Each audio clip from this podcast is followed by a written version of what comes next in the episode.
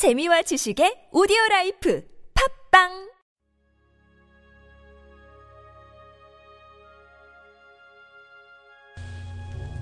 하나님은 나의 주님이십니다. 뜨거운 마음의 비결. 누가복음 24장 32절 말씀. 우리 속에서 마음이 뜨겁지 아니하더냐. 우리는 마음을 뜨겁게 하는 비결을 배울 필요가 있습니다. 예수님이 갑자기 우리에게 나타나시면 불이 붙게 되고 우리는 엄청난 비전을 갖게 됩니다. 이때 우리는 이 뜨거운 마음이 어떤 상황에서도 계속 타오르게 하는 비결을 배워야 합니다.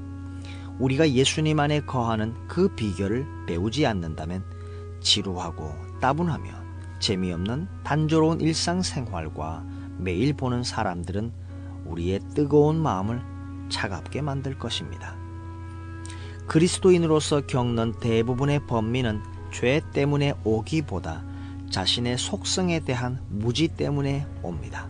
예를 들어 감정에 따르는 것을 허락할지 말지를 결정하는 유일한 판단 기준은 그 감정으로 인해 야기될 결과를 미리 보는 것입니다.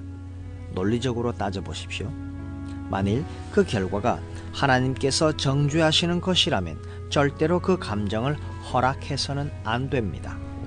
한편 성령에 의해 감정이 뜨거워졌을 경우 그 감정을 우리의 삶 가운데 적절히 표현하지 못하면 그 뜨거운 감정은 아주 낮은 차원에서 반응하게 될 것입니다. 바로 감상적인 차원에 머물게 되지요. 만일 그러한 감정을 적절한 수준에서 다루지 않는다면 감정이 뜨거울수록 그 추락도 매우 깊고 상처도 심합니다.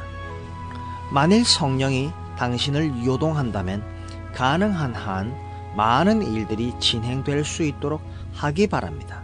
그러면 그 결과들이 드러나게 될 것입니다. 우리는 변화산 위에서 계속 살 수 없습니다.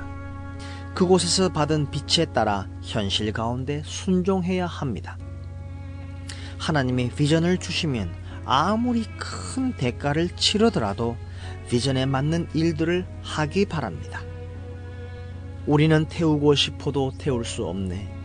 우리 마음 속에 거하는 그 불, 성령이 숨을 쉬면 고요하지만 나의 영혼은 신비에 거하게 되네.